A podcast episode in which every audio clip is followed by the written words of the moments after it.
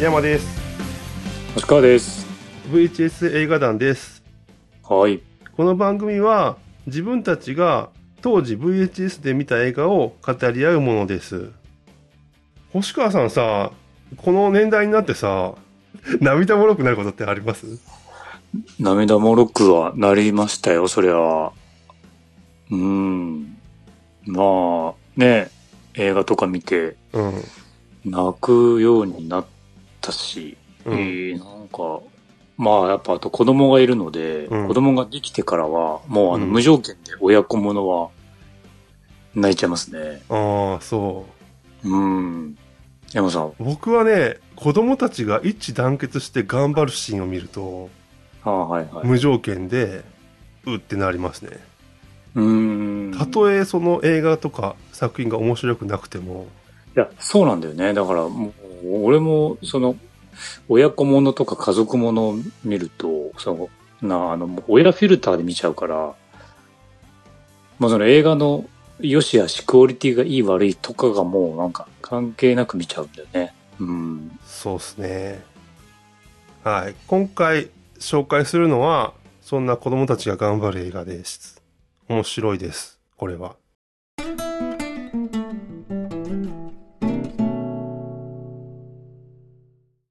今回は、グーニーズでグーニーす。ズ。はい。うん、来ましたね。来ましたよ。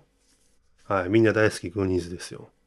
ね。はい。まあまあ、僕ら世代には、ちょっと特別な思い出の映画じゃないですかね。この映画いつ見ましたえっと、まあ、多分これ公開が1985年でしょうん。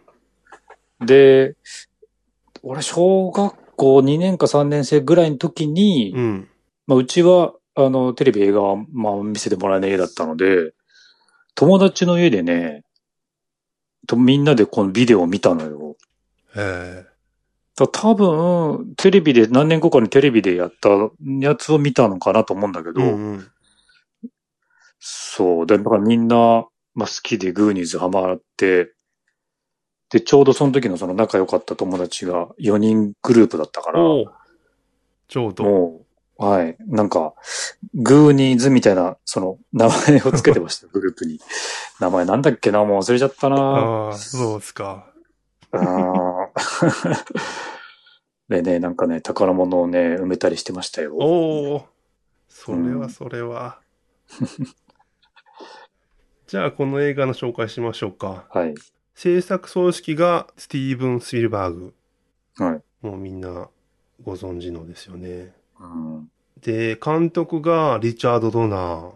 これも有名どこですよね。スーパーマンとかリーサル・ウェポンとかの。ザブポン。うんで、脚本がクリス・コロンバス。ね。はい。まあホームアローンとか、ハリー・ポッターとか、後に監督します。監督する。はい。うん。ですね。うん。で、ストーリーはというと、はえっい。と、舞台はアメリカ・オレゴン州アストリアのグーンドック。そこに住んでいるマイキーとその友達グーニーズの話で、うん。主人公のマイキーは、喘息の持病がある、ちょっと体が弱い男の子。うん、で、その友達たちはマウスっていうのがいて、マウスは口が達者でお調子者でいたずら好き。うん。で、チャンクは、えっ、と、太ってて、えっ、と、うん食いしん坊でドジっ子で、ちょっとホラ吹きなところがあると。うん。で、データっていうアジア系の子がいて、それはうん。 007みたいなスパイ道具を発明して身につけているっていう、がグーニーズなんだけど、みんな落ちこぼれなんだよね。うん。で、グーンドックは、えっ、と、今、ゴルフ場建設の計画が立っていて、住民たちは明日にでも立ち退きしなくちゃいけないっていう状況です。うん。で、マウス、チャンク、データがマイキの家にやってきて、屋根裏うでん。海賊カタメルウィリーの宝の地図を見つけて、うん。この宝があれば立ち退きしなくてもよくなるということで、宝探しに出る。うん。宝の地図の場所には、廃屋にあったレストランが建っていて、で、今、ギャングのアジトになってる。うん。で、その地下には、しかも鎖につながれた顔の歪んだ怪人もいるみたいだと。うん。で、そこにマイキーの兄ブランドと、その同級生の女子のアンディとステフが合流して、うん地下洞窟の入り口を発見して探索していくんうん。だよね。ここには海賊ウィリーが宝を取られないようにと罠がいくつも仕掛けてあって、そこにギャングのフラテリー化も迫ってきてっていうような感じです。ね、ストーリーは。そうですね。はい。うん。うん、グーニーズの面白さってもうやっぱり、その男の子たちが、まあ、海賊のお宝っていうのを探しに行くっていうのが、もうね、まあ罠をこう抜けてってみたいな、冒険していくっていうのが、まあ一番だよね。そうだね。で、これはそのまた、あの、すごく近所っていうのがいいよね。探検しに行く場所がさ、うん、なんか、例えばこう、どっか、ちょっとこう、キャンプに出かけて、家から遠いところに行って、うん。その見知らぬ土地でとあか、あ、じゃなくて、同じ町のさ、なるほど。ちょっと自転車で行けるようなところじゃんうんうん。それがいいですよね。ああ、こんな近くにあったら、みたいな。そうそう。そもそもその、宝の地図を見つけたのも自分の家の屋根裏部屋じゃん。なんか、自分の家の屋根裏部屋で見つけて、うんしかも同じ町のな、ね、ちょっと外れぐらいまでチャリンコで行ったら洞窟の入り口があるっていう、うなんかこの、うん身近なところにそういう冒険がうん、うん。潜んでるんだっていうところが多分、今思うと、子供の頃見て、こう、すごい興奮したっていうか、うん。うん。ワクワクした一つの要素なんじゃないかなと今、改めて見て思ったね。なるほど。うんうん。自分たちの近くにもあったらいいなとか、あるんじゃないかみたいな。そうそう、あの近くの裏山になんかあるんじゃないかとかやっぱ思ったもんね、やっぱね。ほほ僕、改めて見て、見落としというか、みこぼれてたことがあったんだよね。うん。それが、親父のこの、お金を請求に来る人が来るじゃないですか。うんうんうん。で、まあ、トロイの父親だよって、パーキンズっていうんだって言って、データが、うん。トロイからトロイって言うんだよっていうシーンがあってうん、で、もうトロイって、アンディと一緒に車に乗ってるやつがトロイっていう、こう、一致しなかったんで、ってなかった、今まで。ああ、かもしんない。俺もなんか改めて見て、ああ、そうだったんだとう思っん。た。うん。あと、だから、洞窟に入って、まあ、水道管があって、まあ、これを動かせばみんな気づいてくれるんじゃないかと思って、こう、うんうんうん動かすと、地上のカントリークラブとかが、こう、あの、大惨事になるとこがあるでしょ、うん。で、あそこのトイレに入ってるのもトロイなんだよね。ああ、そうだね。うん。それも、全然わかんなかったなそうだね。だから、パーキンスっていうのは街を、まあ、牛耳ってる資産家みたいな金持ちで、うん。そいそのパーキンスがゴルフ場を作ろうとしてるから、うん。お金のないマイキーの父親とかはうん。立ち退かなきゃいけないっていう、だ親す、自分たちの親がまずそのパーキンスと対立してうるんじゃない、で、うんそのパーキンスの息子のトロイっていうやつが、そうそう。そのアンディという可愛い女の子うん、をまあ口説こうとしてる。うんでもそのアンディっていうのをマイキーのお兄ちゃんのブランドは好きだから、そうだそねの。トロイとブランドもそのアンディをめぐって対立してる。で、あ子供親と子供が同じこう対立してて、親が勝てない、えー親がその金持ちに負けそうになってることを子供がうん。なんとかしようって、親の仇じゃない けど、子供たちが親の分をなんとかこう、やり返してやろうっていうのが、そんな構図になってるんだね。なってるんだよね、ちゃんとね。うんうんそこが、まあ面白いうんうん。とこですよね。うんまあ改めて見るとね。あとね、見落としたことで言うと、うん。はあの、ブランドがさ、エクスパンダーでがんじがらめにされて、いはいはい。あの、その後自転車に乗って、自転車に空気抜かれてて、追いつはいはいはいマイキーたちに追いつけないっていうのうがあっんて、はいはいはい。隣の女の子の自転車をこう取っていくのがあるじゃない。うんあれデータの妹なんだね。ああ、そうなのそれは知らなかった。うん。そうなんだ。あれデータの妹なんだ。そうそう。隣同士へで、えだから隣であのワイヤーでこう入ってくるじゃん、あデータが。そういうことなんだ。うんあれデータ隣に住んでた。そう。あそれ気づかなかった。なるほどね。俺あれバックトゥザフューチャーと同じことやってんだなあと そうそ思って。う。それはそう だね。同じことだね。うん。あれはどっちかがわざとやったのかなと思思った。どっち先に作られたかわかんないけど。そうだでもね。同じ1985年に公開されてるから、そうそう。そういう、そこはなんかわざとリンクさせたのかなと思って。そうだね。あの、リンクで言うと、うんあと、シャンクがさ、警察官に電話してさ、うん。東方ラ吹きだから信用してもらえないっていうくだりで、はいはいはい。水で濡らすと増える悪魔がいるって言ってただろうって。なんか吹き替えとあかー字幕で悪魔って言ったらちょっとわかりづらいんだけどさ、ああの、原稿だととクリーチャーっつってるからさ、グレムリンだ。そうそうそう、小ネタがいろいろありますね。入ってんですね。ああ、そうだね。なんかこう、ディズニーランドみたいな映画だよね、なんかで、こうやっぱ、改めて見ると。そうね。あとまた、フラテリッカが冒頭で脱獄するときに、お兄さんのジェイクが被ってんのはインディの帽子だとかね。あ、そうなんだ。うんそれ気づかなかった。なんかそれはね、なんかネットとかに書いてあったな。いろんなもう人気のグーニーズだから、小ネタがいっぱいあるんなだるねほど。ああ、そういうのみんな見つけてんだね。うん。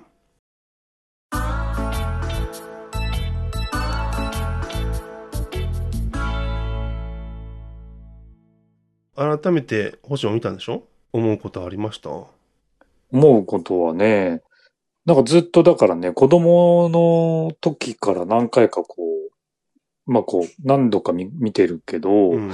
ずっとなんかこう、ちょっとこう、面白さの中に、なんかこう、腑に落ちない、しっくりこない、何かをこうずっと感じてたんだけど、うんそれが今回、改めて見て、あ、これかなっていうのをちょっと気づいたんだけど、はいはマイキーが、その自分の部家の屋根裏部屋でこのウィリーの地図を見つけた時から、い。うん。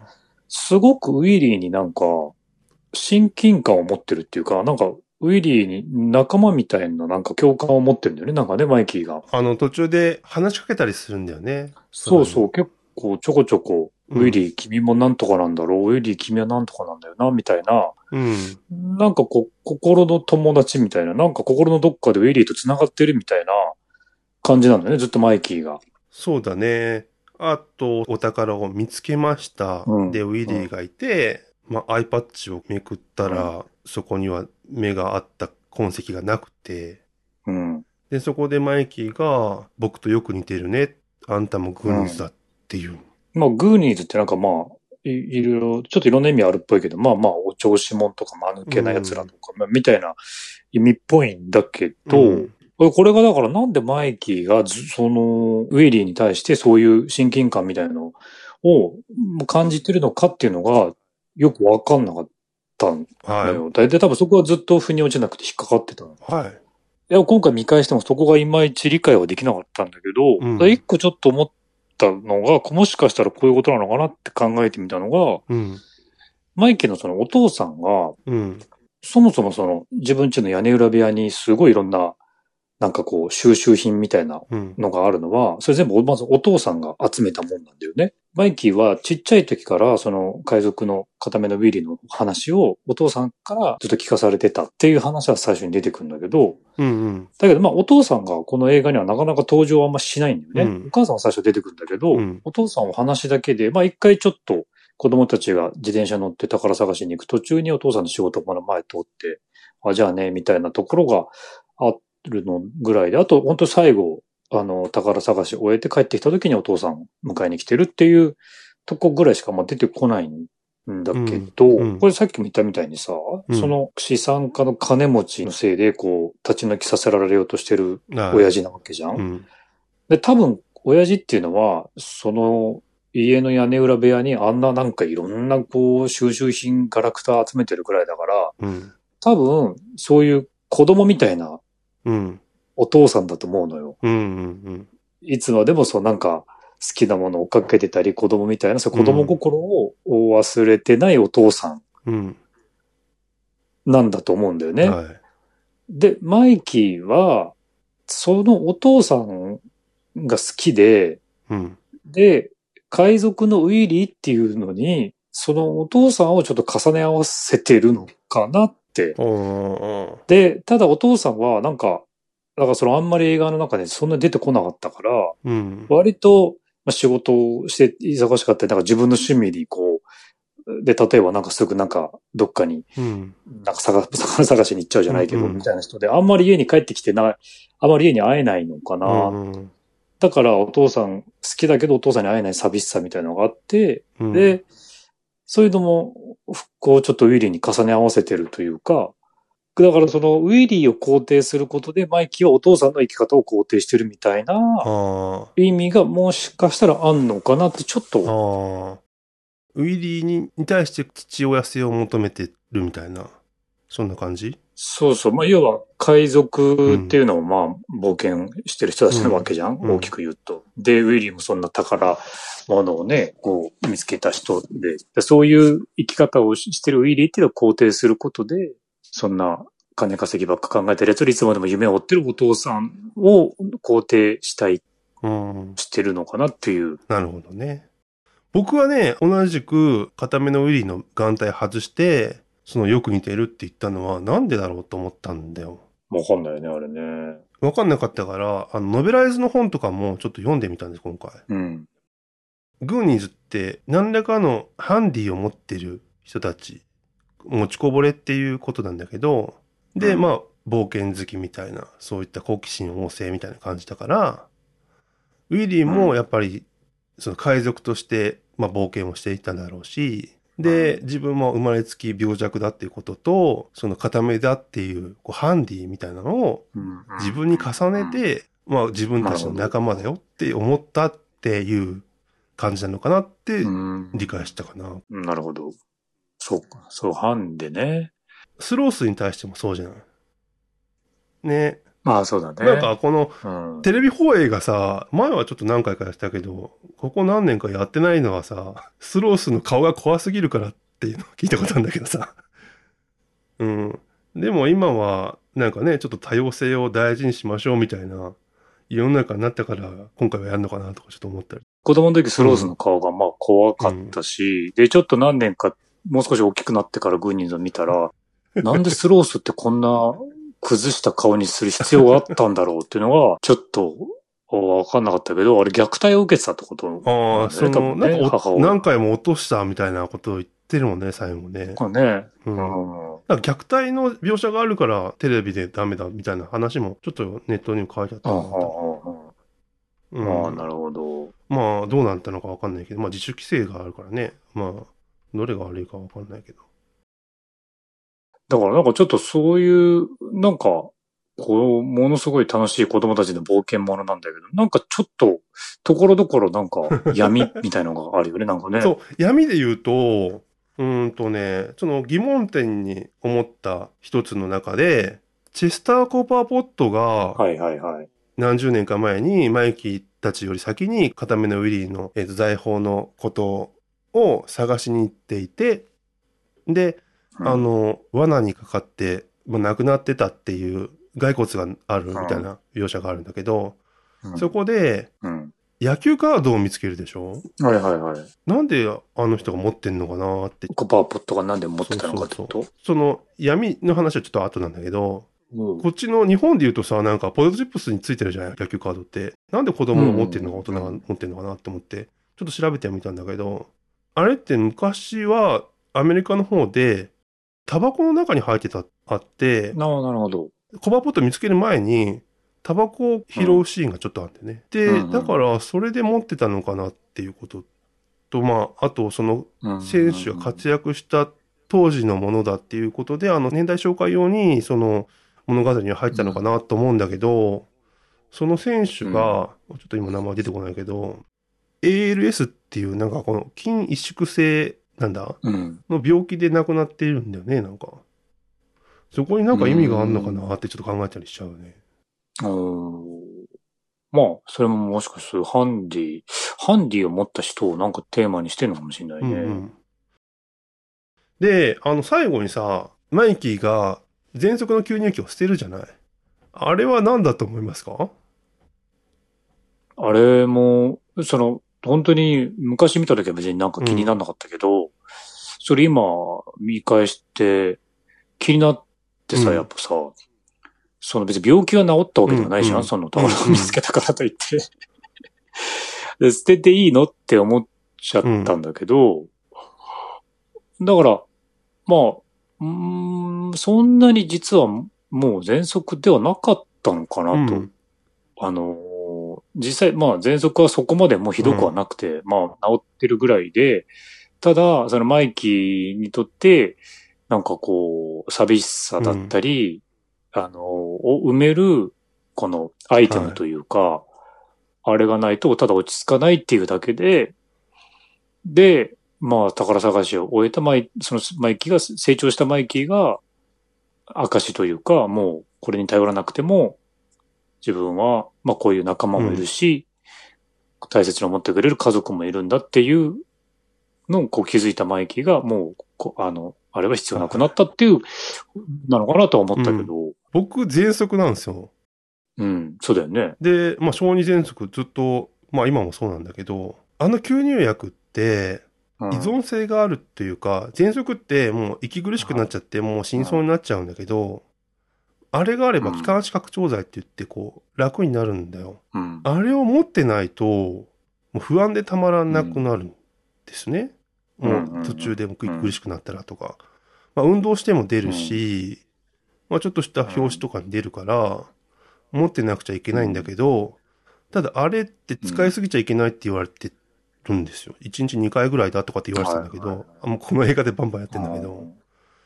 あうんの、あれが、あの、なんていうの治療薬じゃなくて、あの、そうのん一時的なこう、こう気管支をこう広げるだけだから、治療にはなってないんだって。うんうんまあ結局使わない方がこう、なんていうの、ちゃんとこう、正常に保つように努力して、まあ別の薬とかもあうるんん。だけど、うんうん今はあんまりあうんの薬使われてないと思うんだよね。今僕使ってないから、うん、あれにずっと頼ってちゃいけないっていううん。うん、だからし、心の不安をあれで解消したりとかってするから、まあ、それを卒業してっていうこと、うん、うん。なんだろうね。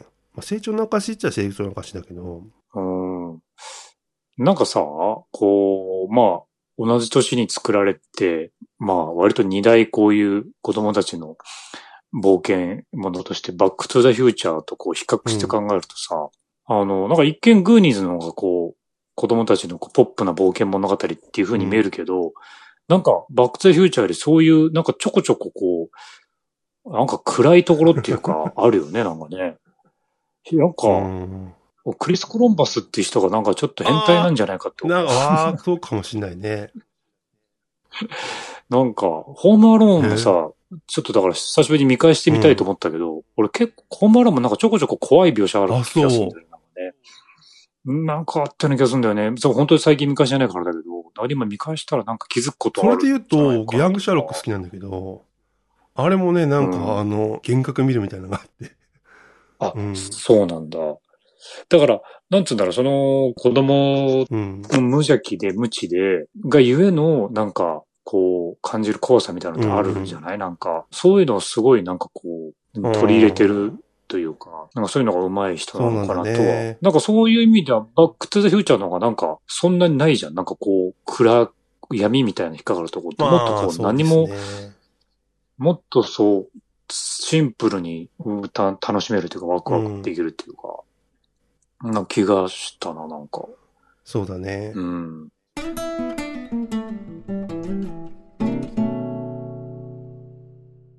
あの、ノベライズを僕読んだんですけど、クリス・コロンバスの初期稿みたいなのを元に作られたっぽいんですよ。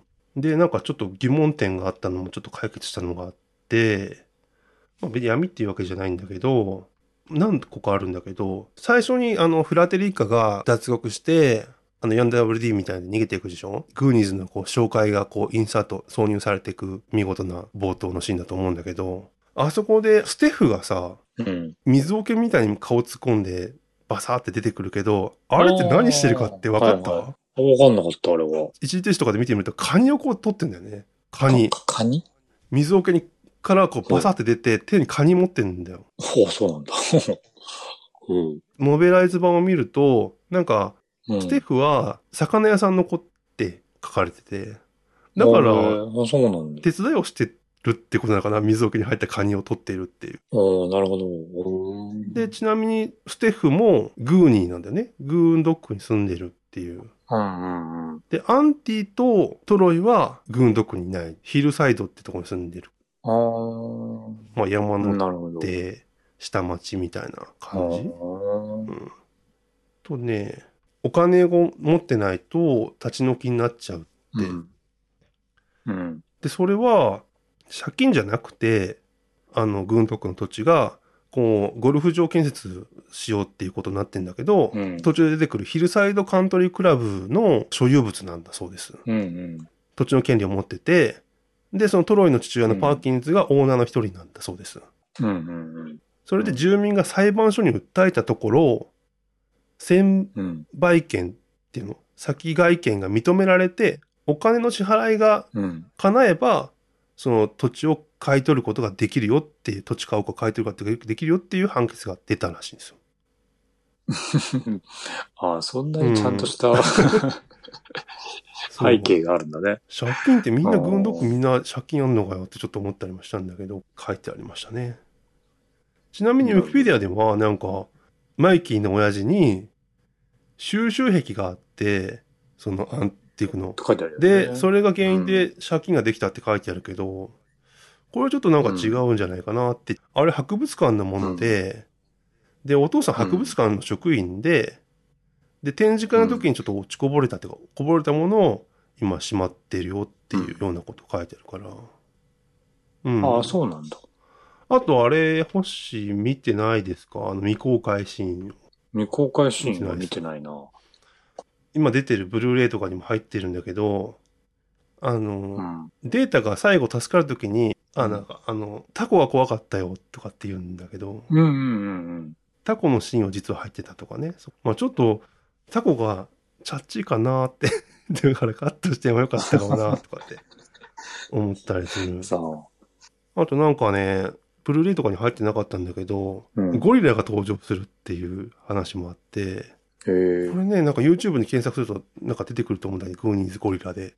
えっ、と、水道をこうみんなで揺らしてうん、地上が大惨事になるときに、動物園からうん。ゴリラが2頭逃げ出したん。うん。トロイ。イの車を乗り回して逃走するっていう シーンがあったらしいんだけ ど。まあそこまでしちゃうと どうだろうって思ったりもするよね。ゴリラ。まあまあ、ゴリラはなくてもいいかもね。なんかまあ、これでもあれだよね、その洞窟の中の美術というか、んは改めて見て、ああ、すごいよくできてんなと思ったけそど。うだ。ね。あの船もね、実際に作っちゃってるからね。海賊船も。うん海賊船ね。海賊船もなんかちょうどいい感じだったよね、あれもね。うん。まあ、いや、あとね、それで最後に、だから、あのー、う洞窟から出てきて、家族が迎えに来て、で、マイキーのね、その、お父さんが、お金がないみたいなことなんか言われて、うんうんうん。そのお父さんが、子供たちが無事に帰ってきてくれたから、はい。まあ、おお父さんは町一番の金持ちだっていう、うーまあ、のは、まあ、ベタだけどいい回収の仕方だなと思って、だからその、子供たちが一番の宝物なんだよっていうことだよね、親にとってはねそ。こでウッと来たんだ。なやっぱ聞聞きた よ。あの、 やっぱね、そこ、それは来ちゃうんだよね。僕はね、あのね、そこのスロースが後からやってきて、みんなでかばうでしょあそこでウッときました。うんああ、そこもいいね。うん。あと、まあ余談だけど、音楽ね。シンディ・ローバーの。ああ。はいはい。僕的には、ゲームで流れてたのは、やってませんでしたファミコンとかやらなかったあ、でも、グーニーズ、俺ファミコン持ってなかったけど、その、グーニーズのゲームは当時友達の家行ったら、まあ、めっちゃやってたから見ずてったよとあの曲流れるじゃないずうっんと流れてるよね。もう俺もその、どっちかというと映画より はあのゲームの曲ってイメそーうジだそもうんね、そうそう。そういう僕ら世代にはね。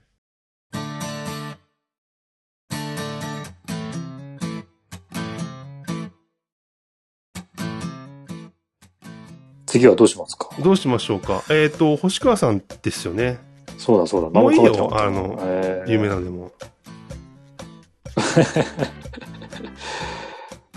そんなに僕らカルトの映画見てるわけじゃないからね。うん。そうだね。うん。子供の時だし。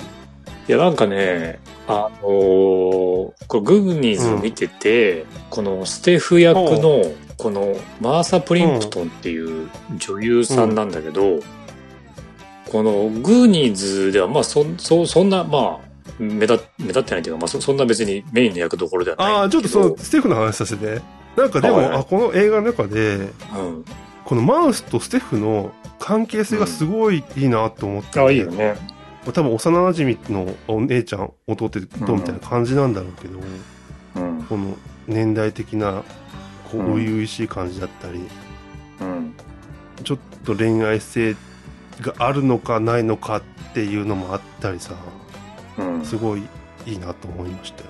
このマーサー・プリンプトンっていう人はね、うん、あの、リバー・フェニックスと付き合ってたんだって、このお人。ーそうなんだ知らなかった。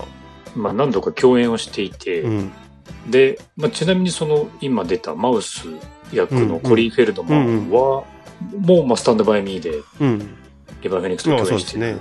じゃないですか。で、うんまあ、ちょっとだからこのリバー・フェニックスの映画なんか、久しぶりに見たいなってちょっと思ったんだけど、はえー旅立ちの時、これをちょっとじゃあ取り上げてみたいと思いまい見す。たことないから次回までに見ます、楽しみだな。はい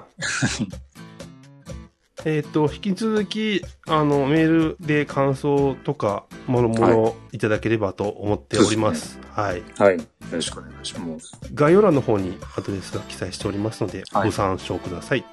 はい。お願いします。それでは、さようなら。さよなら。さようならさようなら